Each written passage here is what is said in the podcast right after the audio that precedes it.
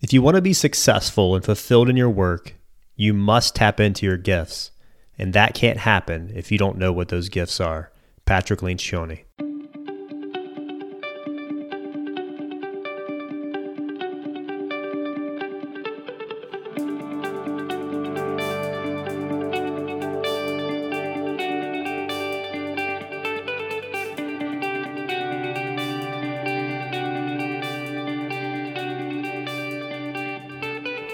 Hey everyone, I am Cal, and welcome to a brand new episode of Intentional Living and Leadership, where we help you lead yourself, inspire others, and make the world a better place. I believe that you and I have a unique contribution to make to the world, and I hope that this podcast can be a community to help you stay focused and find inspiration in an often challenging world. I was talking to a friend the other day, we were discussing just how, no matter how great your intentions are, no matter how motivated you are, it's so difficult sometimes to remain mission focused, to remain focused on your purpose. It's easy to get discouraged, it's easy to get selfish. And so I hope that this community can be a place that you can come back to, to recharge, and to find that inspiration to go and make that difference that the world needs. I want to give a special thank you to all of you that have shared this podcast with a friend or who have taken a few minutes to rate or review this on Apple Podcasts. I almost feel weird asking for that, but I, I just am so thankful because that helps us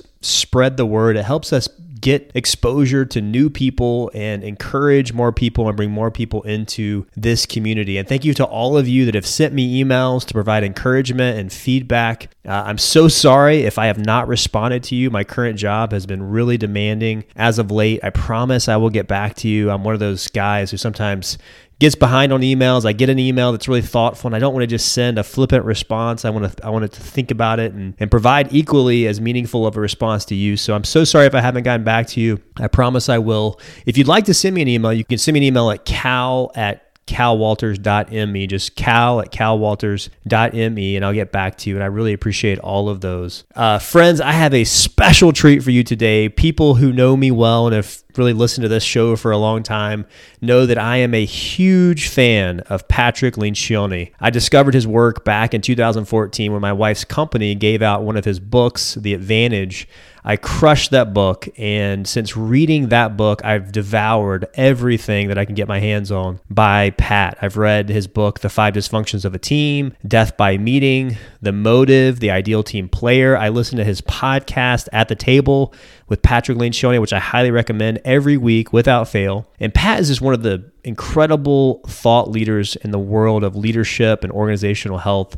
He's one of the founders of the Table Group. He is the pioneer of the organizational health movement. He's the author of 11 books and he's sold over 6 million copies. And his books have been translated into more than 30 languages. The Wall Street Journal said that he is one of the most in demand business speakers, and you and I get a chance to spend an hour with him right now. Pat is really excited about this brand new concept that he and his team are launching this week. Uh, if you're listening to this episode in October of 2020, this is a brand new concept. It's called the Six Working Geniuses. Pat says that he thinks this is going to be bigger than the five dysfunctions of a team. It's an incredible tool that helps you and I identify what we're really good at and those parts of work that's frustrating for us. I love this assessment. I, I had the opportunity to take the assessment. Pat and I discuss my results. We talk about his results on this. We also dive into the organizational health movement, how to create what he calls vulnerability based trust, which sounds really soft, but it's not, I promise why the right kind of conflict on a team could be a sign of health, and much more. This was so, so much fun for me to speak with one of the all time great leadership thinkers. If you'd like to check out the show notes, just go to my website, calwalters.me. During this episode, Pat tells you how you can go and do this assessment for the six working geniuses and gives a discount code. So please check that out. Without any further ado, please enjoy this conversation with the great Patrick Lencioni. Well, Pat Lencioni, welcome to the podcast. Thank you so much for being here today. Cal, it's really great to be with you. I've, i have been looking forward to this. I'm so pumped. Actually, I feel like I know you because uh, on most days I have to be at work at about 6:15, and we do our physical training at, at Fort Bragg. And I get my cup of coffee. I hop in the car, typically around 5:15. And I'm not gonna lie, I'm normally a little grumpy around that time of day. My coffee hasn't quite hasn't quite kicked in. But you and Cody Thompson really uh, bring the energy on your podcast at the table with Patrick Lencioni. So um, I feel like I know you. Uh, thank you for putting that podcast on. How, how you liking doing the podcast? you know I, cody and i enjoy each other a lot and so we we we love to think about what do people might what are they going to be interested in hearing about and just we talk about it's it's really fun because it feels like just uh, sitting and having coffee with a friend or a guest and talking about something that we think is is neat. We're the passion. We're passionate about what we're doing, so that's what makes it. You know that. You know that. Yeah. Well, it, it's so good, and I love that it's short. So for all the listeners out there, next time you're tempted to check out my podcast, going over to the table group and listen to that. I promise you will be well served. I'm curious, Pat, where did your interest, just your personal interest in organizational health, in helping employees feel fulfilled, where does that come from for you personally?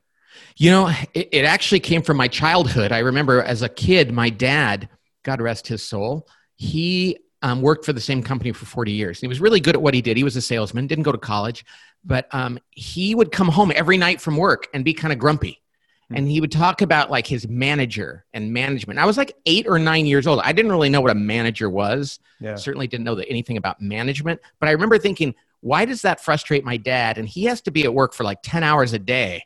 And what is this whole idea of going to work, coming home, and being less enthusiastic about life as a result of it? And I just thought that's really dumb. And, and I re- even as a kid, I thought that that just seems silly. But of course, I wasn't going to do anything about that. I didn't think.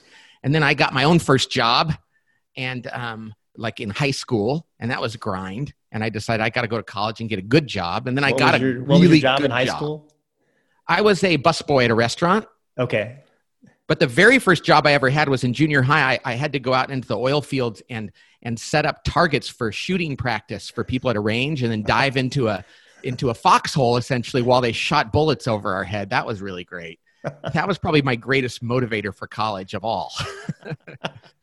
so I go to college and I, I get out of college and I get like the best job in America. There was a book written in 1987 about the best places to work. And I mm. got the job at the number one management consulting firm, the best place to get a job. And I thought I'd been set. Mm. And then I realized, oh my gosh, this is miserable because it just it wasn't well managed and it wasn't a good fit for me. And and I remember thinking, oh wow, what's the deal here?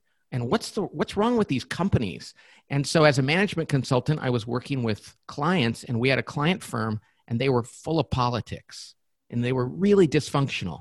And we were wasting their money doing projects that they weren't even able to use because they were so political. And I remember I was 23 years old or 22, and I said to the people that I worked with, Hey, we should help them with this political stuff. And they said, Nah, they don't pay us for that. And that's when I said, I was probably 22 or 23. I said, I want to do that for a living. I want to help organizations get rid of this human stuff because all the intelligence in the world doesn't matter if they're if they're dysfunctional. And um, and you know that in the, from the from the military. Um, you know i will tell you i got the chance to go to west point with my dad before he died. Oh, one of the wow. great memories of my life and speak at a formal dinner there and oh wow. and it was great. My dad wept. He was i mean my dad wasn't a very touchy-feely guy but he was he was so proud.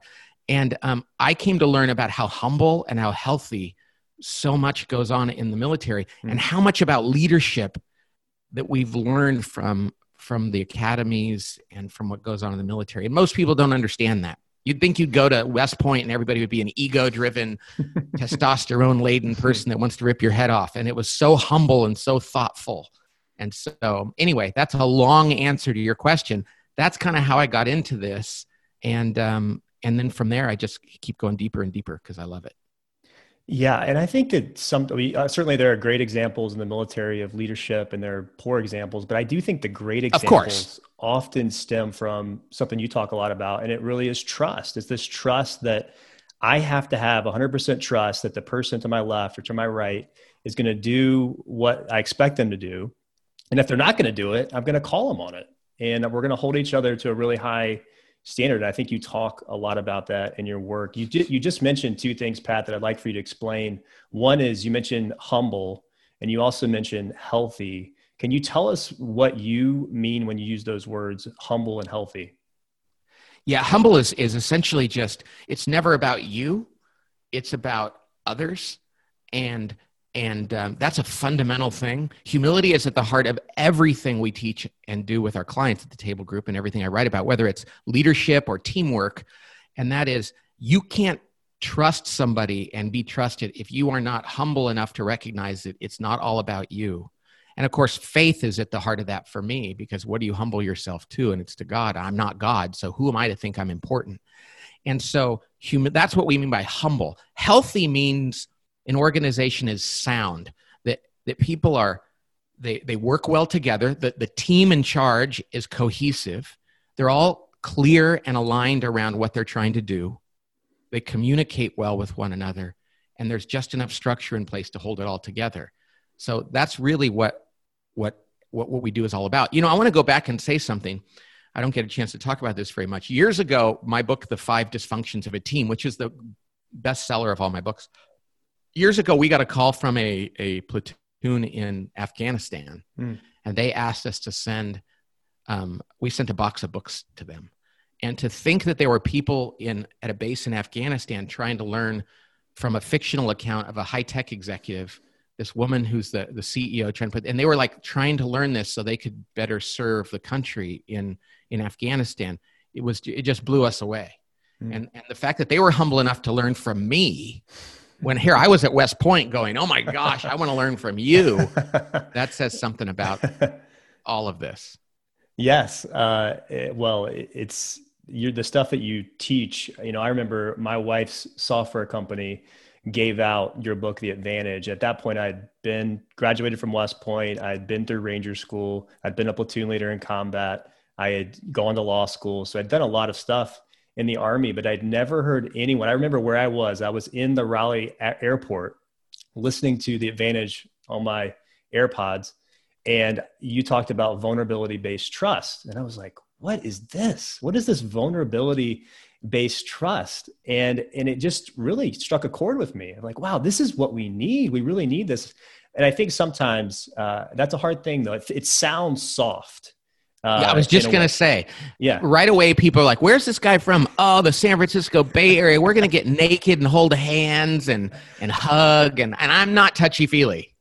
So there's nothing. That's the first thing I say to CEOs, Cal, when I meet them is like, by the way, I'm not going to do any of that Marin County touchy feely crap. And they're like, okay, good, because I was a little worried. what do you mean though when you say when you use vulnerability based trust? What what does that look like in a in a healthy team?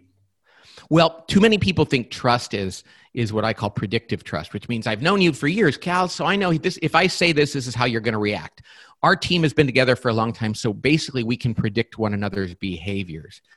That's not what makes a team great. What makes a team great is when people can be completely vulnerable. I like to say buck naked with one another about what they're good at, what they're not good at. They'll admit it when they make a mistake. They'll acknowledge when they need help. They'll even they'll even acknowledge when somebody's better the, than they are at something or they'll apologize when they make it's all very practical because when you know the people you're around in your platoon in your department at work in your church or your school that you work with when you know that everyone there is capable of saying i'm sorry i was wrong or i need help or you're better than i am at this. I, I want to learn from you or even i think I, I made a huge mistake. When everybody knows that everyone else will do that trust is goes through the roof and now nobody thinks people are protecting themselves or saying things that they don't really mean. They can argue well, you know, and that's what I love talking about the military. It's like when you're in battle or in a rescue mission or in a in, in a very difficult situation, you do not have time to, to ask, should I say this to them? How are they going to react? Am I going to get them in trouble? and it's like you have to speak up well, if people are going to get offended when you say, dude, that's not good enough, mm. everything falls apart. Mm. And I, I, just watched a movie. I don't know what, um, it just came out, and it's about a, a, base in Afghanistan. It's called the the Outpost. Have you seen mm. this? I haven't seen that. No. So so gosh, I got to remember the who's the guy, the actor that was in uh, Pirates of the Caribbean and oh um, Johnny Depp maybe. No, the other one, the oh, guy that uh, shoots. Oh goodness, I know his name, but I can't. The beautiful one. Yeah. anyway, he was also with Lord of the Rings. Yeah, yeah, yeah yes. Anyway, exactly he, he is one of the, and they go through four commanders in this one just mm. awful base that's been shut down. It's like in a ravine at the bottom of a hill. They, they get fired on every night. It's like they just felt, felt like it was a suicide mission. But it's amazing to see how these guys dealt with this and how every commander came through. Their leadership style differed. One guy was not vulnerable and and he was all about covering his butt and and they didn't they weren't honest and it was such a great hmm. um, t- it's a great study in leadership and teamwork hmm. and the things that these people did for one another in such a dangerous, difficult environment.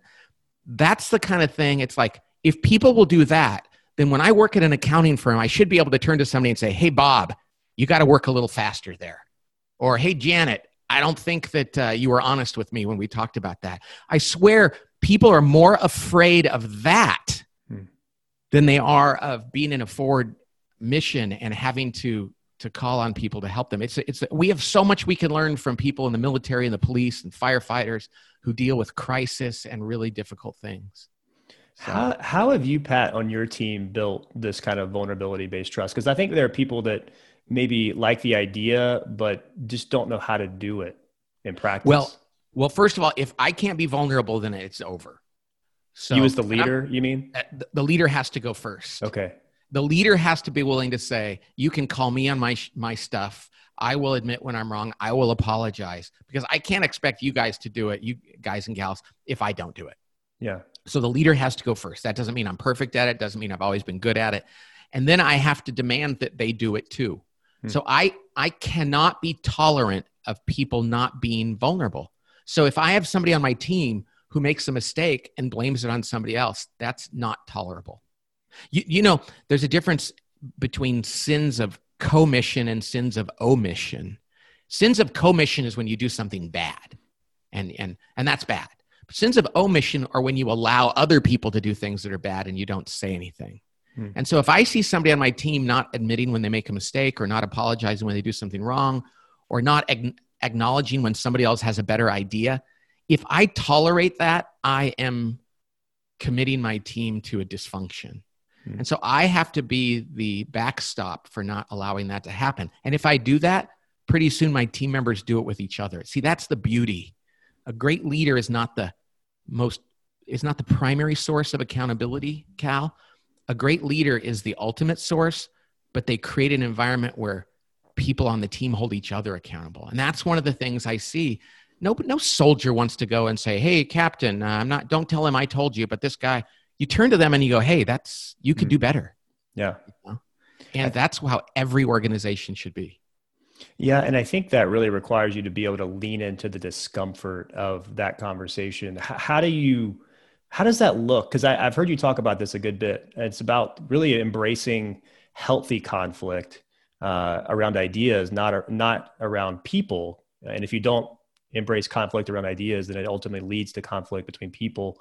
But what does that look like? Because I, I, I sometimes struggle with because I haven't been a part of the table group. I don't I haven't been in, in some of these organizations. But what does it really look like in one of your meetings to embrace this type of conflict that's really healthy?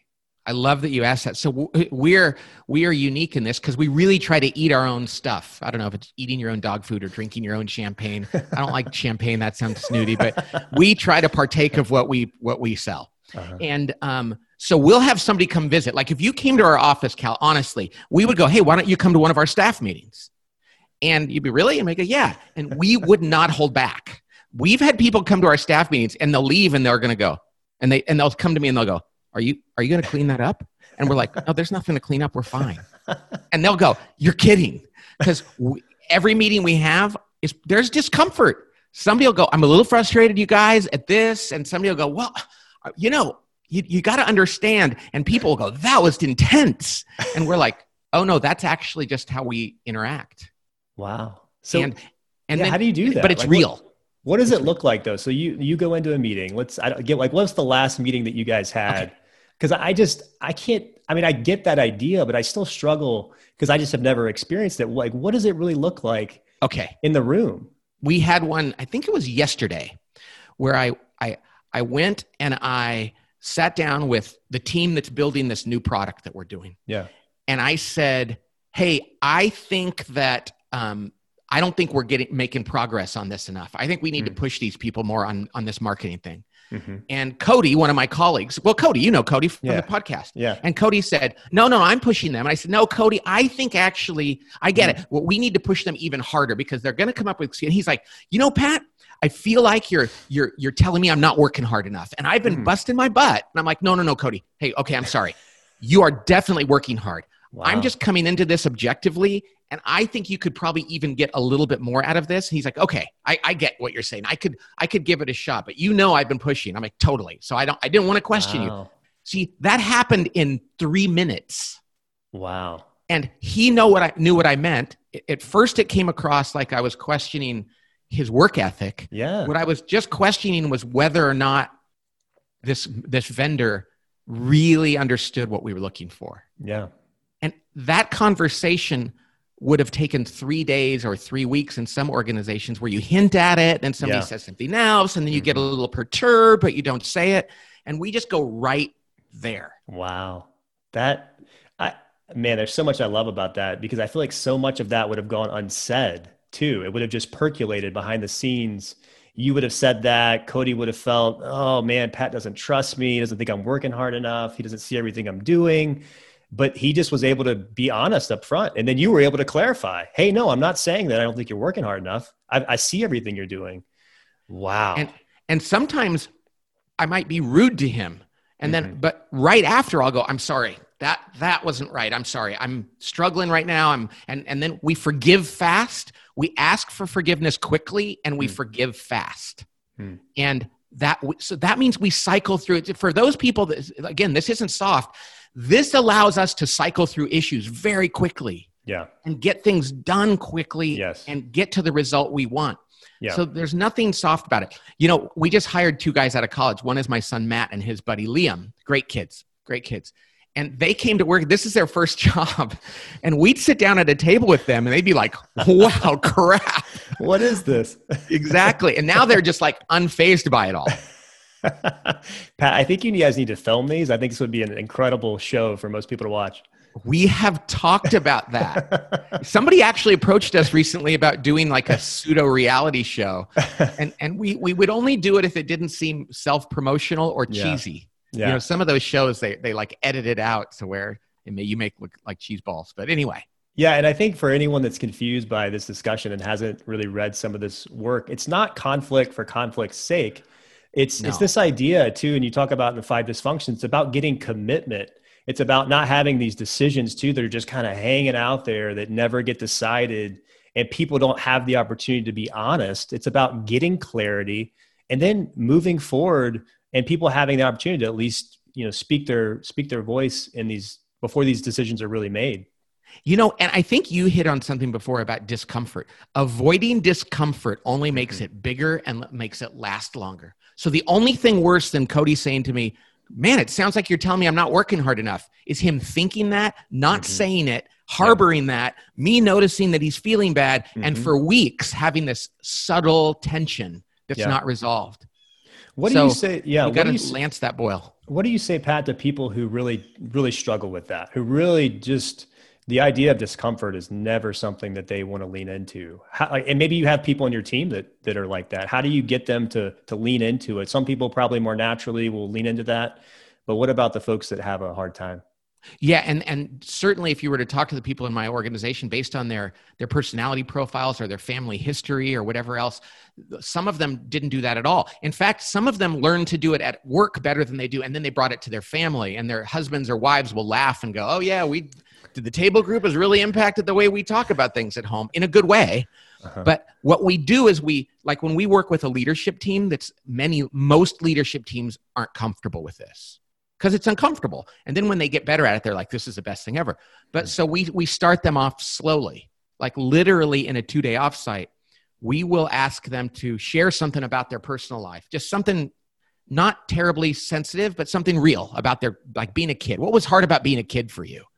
And right away we go, I did this last night with some people and, and, and I was like, did you know this stuff about each other before? And they're like, nope. Wow. And they're, and they're like, but that's really amazing. I really admire that about, I had no idea that your dad died when you were young or that you guys moved all the time or that you struggled with somebody in, a, in your family with mental illness or whatever else it is. And then they're like, wow, I'm looking at like, I, I have different respect. Then we say, okay, let's figure out your personality profile. And then they say, well, I'm, my personality profile is this. I can be very impatient and stubborn. And people go, you're kidding. You, so you know that? Oh yeah, it's right here in black and white. I, I'm, I'm this way at home too. My wife or my husband tells me all the time. And they're like, so we're allowed to call you on that? Oh, absolutely. Oh yeah, that'd be fine. And suddenly they're going, wow, what 20 minutes ago would have been uncomfortable.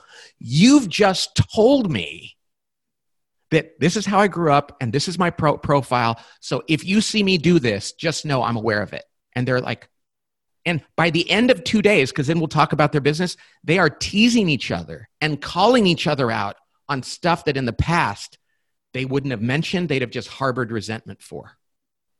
And they'll go like, "Hey, you know that stubborn thing we talked about yesterday? You're doing it right now, you know." And they're like, "I know." So I we teach them slowly to do it, and then Yeah. then it's up to the leader to just keep saying to people, "Hey, let's do it again. Let's have that difficult conversation." I, I really I want to get to this uh, six types of working genius, but before we do that, I want to get you to clarify because I think this all gets us at this idea of the fundamental attribution error. Oh yeah. Can you talk about that and, and what that means and what that looks like on a team? Yeah, I was. I told these people I was working with last night about this. So the fundamental attribution error sounds very sophisticated. It's not. It's very simple. I learned it in social psych in in college. So over thirty years ago, I learned this, and it's one of the few things I remember. The fundamental attribution error just says that we tend to judge other people when someone else does something that we don't like. We tend to attribute it. The attribution we make is to their character, that they have a flaw, a fundamental flaw if we do something that other people don't like, we attribute it to our environment. So the best example is you're driving down the street, we can all relate to this, and some guy cuts us off in traffic. And and I just immediately go, "What a dick." Excuse me, but that's what's going through my mind. and and and that guy is probably a horrible person to work with. I bet he's not even nice to. I want to pull up alongside and see who this person is. I can't believe they did that. What a rude person. 10 minutes later, I'll cut somebody else off and I'll be like, oh my gosh, I didn't know where the exit was. And I just, and I'm in, I'm in a hurry. I'm really late. Oh, my, I'm not a bad person. I swear, you know, we do this all the time. Yes. And you know, St. Francis, the prayer of St. Francis is, Lord, help me to understand more than to be understood. Well, we come out of the womb wanting to be understood more than in understanding others. So the more we can understand like where a person comes from in life, what their personality profile is, who they are, what's going on in their life, the more we can give them grace and rather than judge them, try to see where they're coming from. And that makes it easier to call them out on things and say, hey, you're probably having a bad day today. Tell me about it, rather than you're a jerk. Right. Yes. We we tend to just, and I know you you've shared this one story of this this CFO who people always felt like was was really tight with money. They didn't understand why he did Yeah. it, and then they understood his background. They understood you know where he came from and his personality type, and then it was like, oh, okay, that's not you don't do that because you're trying to be mean or because you don't care about these other things that we care about. It's just part of who you are. Yeah, that guy, they said he doesn't trust us. Hmm. And then he did the personal histories and he said, I was dirt poor growing up. I mean, like we didn't have plumbing indoors. We had to go outside to go. And they said, Is that why you're so tight with the budget? He goes, Absolutely. I just vowed I would never be poor again. That's how I run my family. That's how I run the business. And and they they went from thinking you have an issue with us to, oh, you're wired this way. Now we can actually understand it and call that out and and and empathize with you and and move you off where you're at by understanding what went into that. It makes it's it, it's like a 180 degree turn. And if you don't understand one another, you can't make that change. Yeah, and this is a perfect segue into this idea of the six types of working genius. So you've created this this new uh, assessment to help people understand their types of working genius. Where does what can you tell us what the six types of working genius is and where it came from? Yeah, the six types of working genius. Well, let me tell you where it came from first. So, for years, I love what I do and I love working at the company, but I was often very frustrated and I didn't know why. And about three months ago, um, I was doing a Zoom call. In fact, it was with like 70 priests and their staff. So, Oh, like, wow. I don't know, 350 to 500 priests and people that work in, in, in Catholic parishes. and we were teaching them how to manage better and how to pray together and stuff like that. And then afterward, I had a debrief with my team in this organization called the Amazing Parish. And, and I had to give them some tough feedback and say, hey, we could do this better, we could do this better. And then after it was over, I looked at the whiteboard and I said to Amy, who was with me, I said, you know, we need to do something to help the people that listen to our podcast. I think we need to connect with them on this. And I came up with this new idea. And Amy turned to me and said, why do you do what you do? and I said, I don't know, but I get it really frustrates. Some of it I love, some of it I hate, and and I, I feel overwhelmed. Oh wow! And so she and I started talking about it. We walk across the street. Two other colleagues join us in this totally informal conversation. I roll the whiteboard over. The next thing you know, there's these six circles, or, or there were actually three with lines, six half circles. And and I come, came up with this model. I really I kind of blacked out, I think. I can't recall how it went from that to the whiteboard. But in like an hour, or an hour and a half and this new model comes up. And wow. what it was is we mapped out the six different behaviors or tasks that are involved in getting any of the anything done. Any whether you're a project, whether you're a platoon, whether you're on a mission, whether you're running a company or a church or a school, in order to get real things done to work, there's six different activities that are necessary. And we realize that everyone, two of those six are what we now call a person's working genius. They're, they're naturally good. They have God given gifts in those areas. They're naturally good at it. They love it. If their job entailed doing just those two things, they would be like, they get energy and joy and they're, they're talented. They have two working geniuses. Okay. And we realized that I was working outside of my working genius far too often. Hmm. Two of those six things are actually what we call working frustrations. They're the things that drive us crazy, that we're not good at, most likely, and that drain us of energy and joy. Hmm. And that if you go to work and people make you do them a lot, you're just immediately depleted. Yeah. And then two of them are in between their what we call working competencies. You can do them, maybe even well. You don't love it, but you can you can manage to do it for a while. Well, if people don't know what their genius is, their geniuses are, and their frustrations, they can be going to work every day and finding themselves going home and kicking the dog or being really, really unhappy because they're not tapping into the geniuses God gave them and they're having to do the things that drive them crazy. And most people don't know what their geniuses are. And so, so that's what we came up with. And, and literally, Cal, the day we came up with it, I went home and I had a Zoom call with some consultants. And I, and in the middle of it, I said, Hey, I want to show you guys something. And I drew the six things on the board. The next morning, one of those consultants was with a client. And the client was complaining about his own frustration and the team not getting things done. And, and, and my friend, the consultant, Chris, said, Hey, let me show you something. He wrote it on the whiteboard. And the CEO started to, he cried. Oh my goodness. He was like, Oh, this is it. This is wow. what I've been struggling with for years. You wow. finally explained it. They, they've used it to reorganize the team, to change how they tap into one another's strengths. And, and we found this with our friends and, and our colleagues and our clients that we would just tell them about it and they were talking about it and using it. And it was opening up doors for them. And so we realized we were onto something. So since that time, Cody and Matt and Tracy here at my office have been working nonstop on this.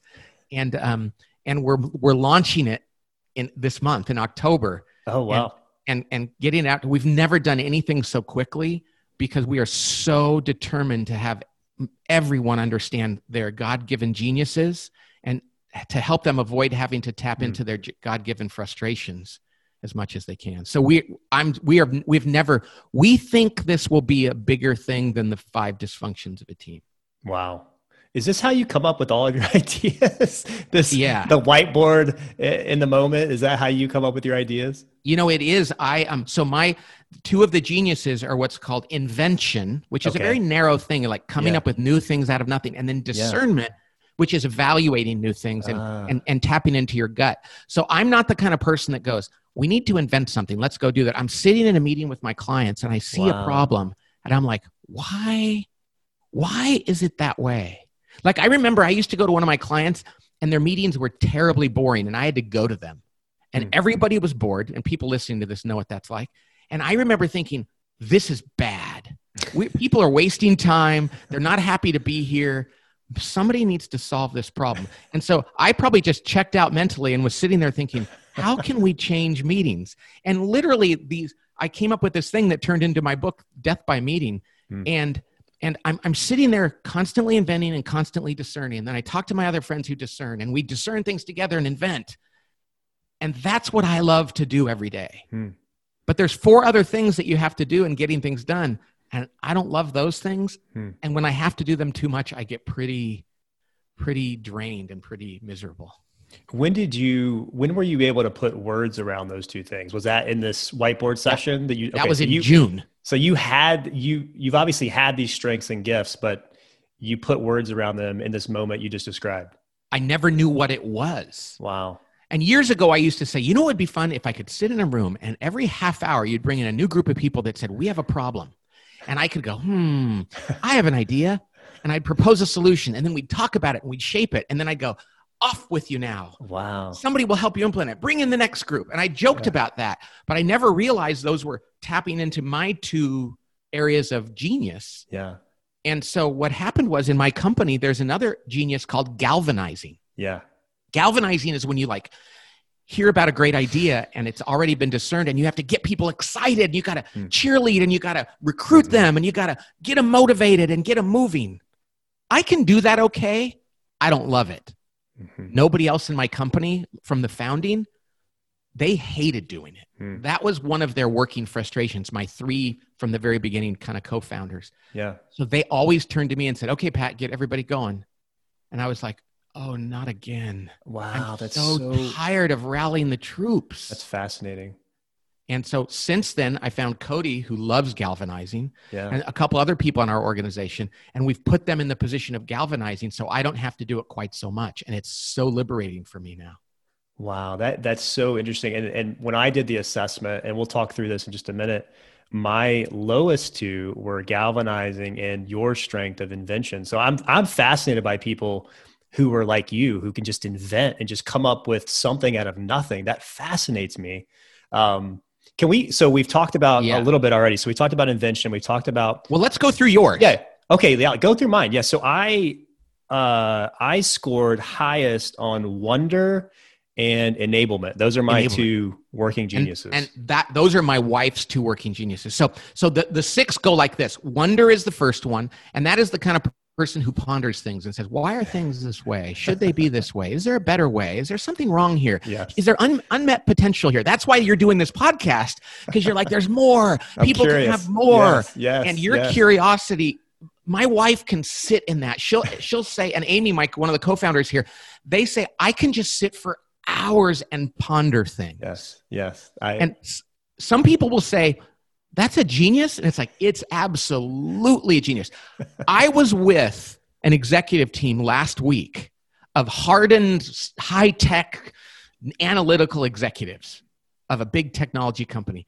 And not a single one of the nine executives had wonder or invention. One guy wow. had invention as thing.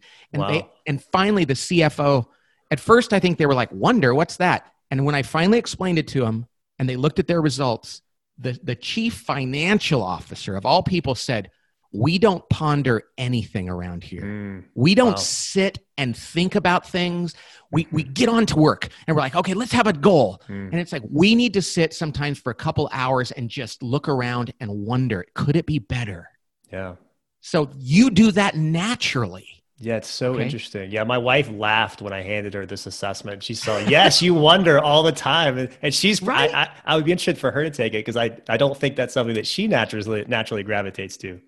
Yeah. So my wife does that too, and and we used to kind of go, "Oh, you're just a dreamer," and it's like, no, if you don't have a wonder on your team or in your environment, you're going to miss opportunities because mm. somebody has to say, "Hey, wait a second, is that really the right way?" Now, here's the thing, though: the wonderer doesn't solve the problem, but they identify it. Yeah. So my wife identifies an issue, and then I love the next thing, which is invention. Invention. Which yeah. is, oh, let me try to come up with a solution. Let me try to invent something new, a new way to do that. So that's the genius of invention. And that's Some interesting people, too, because I I thought when I took this at first that those two would be always connected. I was confused by scoring so low on invention and scoring high on wonder, but that really is an interesting nuance there.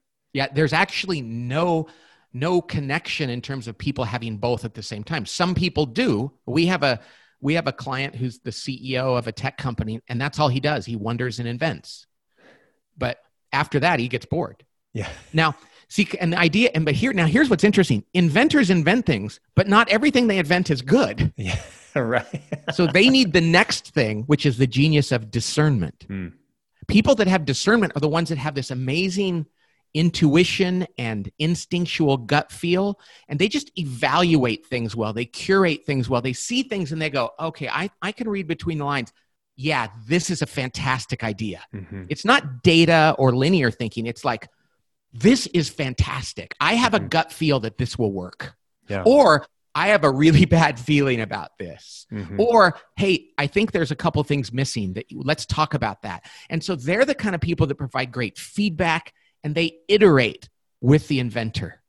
Discernment is huge and it's not linear but people know like some people just have great judgment you go to them and you, you say hey um, what do you think of this like we have a woman in our office tracy and you just know that when she gives you feedback it's not because she's an expert in something she just has great judgment Hmm. in almost anything so that's discernment that's the third but once you discern and i have that one too but what i don't have is the next one very well and that's galvanizing because once you discern something somebody's got to get it moving Yeah. I can do it, but I don't like to. It drains me. And and galvanizers are the ones that say, okay, I'm gonna I'm gonna start organizing people to move. And you can think in the military, it's like, okay, we got the plan.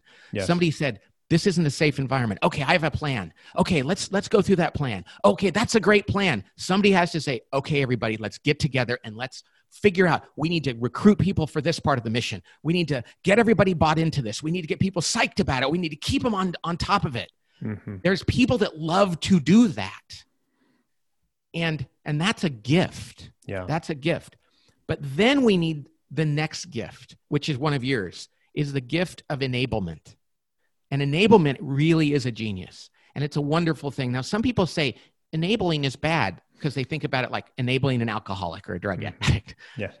enabling people around something good is fantastic. And this is a person who says, You've pitched me on this. You've told me it's important. I actually believe it's important. I'm going to help. I will come alongside you and help you make this real. I will help you get this off the ground. I am going to serve you in the way that you need to be served.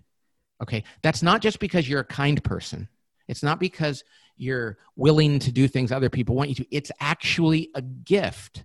And like I will tell you, and it's hard to admit this as a Christian, I'm not good at this one. Hmm. When someone comes to me and says, Will you help me with something? You know what I do? I tr- I'm like, Well, why do you need me to help you with that? And they tell me, and I go, Let me invent a better way to do it. and sometimes that's great. Sometimes it's not appropriate. My wife will be like, I just want you to help me clean the garage. Can you just help me clean the garage, Pat? and and can you do it the way I want to do it? And it's really, I mean, I have to muster up every bit of muscle I can to do it for her the way she wants. And this is not an excuse, but it's an explanation that a, really bad job for me is responding to the needs of others on their terms. Hmm. yeah. Now, I'm, I'm a very generous person, but I often have to do it in a way that corresponds to the way I think it needs to be done. And that's a limitation for me. Yeah. So enablement. And then the last one, Cal, is the genius of tenacity, which is some people just love to finish everything.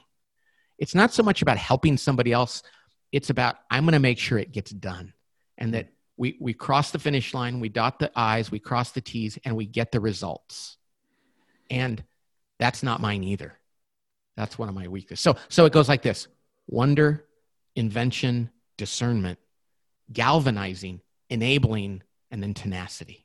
And what are your other? Wh- where do you fall? So you mentioned your top two. What are your? Where do your other four fit? So my my top two, I like to invent and discern. Yeah. I can wonder, but not for very long. But I can play in there, and I can galvanize when I have to. Okay. I can't. I'm terrible at enablement and tenacity. So Okay. like when I write a book, Cal, I have an editor, Tracy. She is really good at enablement and pretty good at tenacity. To And so when I write a book, I, I'll send her. I'll, I'll, I write with for her every day, and I send her stuff. But at the end, I'll just okay. I wrote the ending, and she'll go, "The ending's terrible, Pat." we need to I mail. this. I, I'm like, okay, I'm bored. I don't want to finish. And she's like, no, no, no, no. Try again. And like three times later, she's like, I'm going to make you finish this. So how has this and you mentioned that, but how how else has this impacted the way you run your organization? So, so we've learned to appreciate the wonder. Amy is a wanderer, and we have some other people in the organization, and we we realize that when they have angst about something, they're not being difficult. They're actually using their gift. Hmm. They're like, I'm noticing something not good. They're not being naysayers. They're serving us by saying, wait a sec, you guys, I think there's there's more here. Right. I've also learned that I know how I have to invent, but I have to turn off the I. Sometimes people will say to me, Pat, we don't need your I right now. We're kind of beyond the I stage. We just need to get this going. Yeah. and I have to be able to. So, what it happens at our office is we clarify with one another. Like, I'll go to somebody and say, Hey, you guys, we should do this. And they'll say, Are you eyeing me? Or are you G'ing me? Are you trying to get me to do something? Or are you actually throwing it out there and you want my opinion? Hmm. So, we're able to know what the purpose of our conversation is. So, because some people want to run off like an E will run off, I'll say, Hey, I have this idea. And they'll go, Okay, I'm going to do it. I'll be like, No, I don't want your E. I want your D. I want your discernment. Please help me. I don't know if it's a good idea yet. And they were ready to run off and do something for me. so it helps us know where we are in the process of getting things done so we can tap into one another. Or I can say, okay, you guys, you need my T right now. You know, I don't like to, but I'm going to do it. But no, this is hard for me. I have to do it for you. So it, it just gives us permission to be more overt about whether we're doing something we love or something we don't. So let's say Pat. So I, I lead. I have the privilege of leading a, a team of about twenty people. It's prosecutors and paralegals. And if you were to come to my team, You're like Tom Cruise in A Few Good Men, right? oh, basically, yeah. I mean, that's Yeah. it. Exactly like that. Awesome. and uh, so if you were to come to my office and you were to use this, how would you encourage me to use this on my team? Like what we, we would go through the the process of doing the assessments, I assume, but what would we do next? And how would I use this on my team? Well, the first thing you do is you, you just talk about it together and people would, would laugh just like your wife did. Because it explained, you're like, oh my gosh. People would go, no wonder you, you did such a great job on that project. Oh, and you were really depressed when we had to do that thing for two weeks. And it explains a lot. So the first thing is you just get the, the you get the the realization that this this makes sense. And that's what we love about this tool. In 15 minutes after doing the assessment and reading the results people are immediately applying it. And and what happens is people stop feeling guilty about things like i always felt guilty that I, I wasn't good at this. Now i understand it's not naturally a gift of mine. Or i've always judged other people that weren't good at this. Now i realize i'm good at it but that's not their gift. So it reduces guilt and judgment on the team and then people start to go, okay, given that this is our collective reality, maybe we should go about preparing for cases a little differently. Like lawyers, like there's no one type to be a lawyer, Yeah. right? And there's very different things that go on if you have a big case.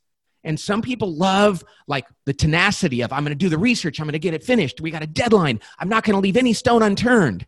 And somebody else is going to be like, can you just come up with an approach to this and I'll react to it and give you my gut feel about it? They're all valid and they're all needed. Hmm. But very often, discerners will kind of discredit the tenacity people, and the tenacity people will criticize the wanderers. And, the, and when you realize all of these are necessary and they're all geniuses, people start appreciating one another, tapping into one another's strengths, and reorganizing the work to allow people to spend more of their time in their genius and less in their frustration. I love this, Pat. And it, it makes me think about some of the other things you've talked about, which is humility, this idea of being honest about what you're good at. You've talked to, you kind of educated me on a different type of humility of it, it means acknowledging, hey, I'm actually good at this, but I'm not really that good at this other thing. Yeah. And then it's also in five dysfunctions, you talk about this, this, the beauty of having a team view of success, not just my ego, my desire to look good on my, my you know performance review but it's collectively and i tell my team all the time it's not about you being right it's about us collectively getting it right and i think that really makes a big difference so if So- if go ahead pat Let, sorry. let me give you some insight about yours. So your top three are wonder and and and in enablement, and Yeah. you got perfect scores in those. It looks like, and then Perfect. you're also good at discernment. Hmm. You have good judgment and and tenacity. Those are, I mean, you're you're you're you're that's in your working competency. Mhm. But your top three are all what we call responsive geniuses, not disruptive geniuses. Hmm. So, in other words, wonder, enablement, and discernment are looking at things as they are or that people bring to you and responding to those. The other three, your weakest ones, are what's called disruptive geniuses, which is forcing your will upon others. Right? Mhm. And so you are not, what you don't want to go into a situation and make others conform to what you want. Mhm. You are not going to initiate that as quickly. And, and so you can look at that and go, oh my goodness. So you guys, I need to make sure other people are initiating things and pushing things. And then I will respond to their needs, whether it's they need judgment, whether they need support, whether they need deep thinking. And so it's good for you to know that. And I, I wonder It if your good. wife doesn't have some more of the disruptive ones, which She are more like, Yeah. and and what a great thing in a marriage to go, oh wow, that's why Mm. when we plan a vacation, Yeah. I have to push us to put it on the calendar, Yeah. but then I will propose it, Cal, and you'll go, well, let me think about this. Yes. Yeah. Yeah. And you know where I think that comes from, Pat? So I my parents divorced when I was about four and they both remarried other people. And great I had great, great parents, great step parents, uh, great families. But I bounced back and forth between two families. On one family I was the oldest, one family I was the middle child. And so I just learned to just always make peace.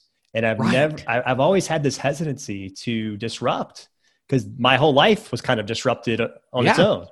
Uh, so over time, I've always been the nice guy. I've always been the guy who's willing to help. Uh, I've always kind of been a wonderer, like, hey, how can I how can I make this better? But I've always struggled, even in Ranger School. I remember Pat sitting in Ranger School and really being tired, being hungry, but I needed in a leadership position to get people moving. I needed to galvanize people, and I really struggled with that. I Wow. really struggle with that.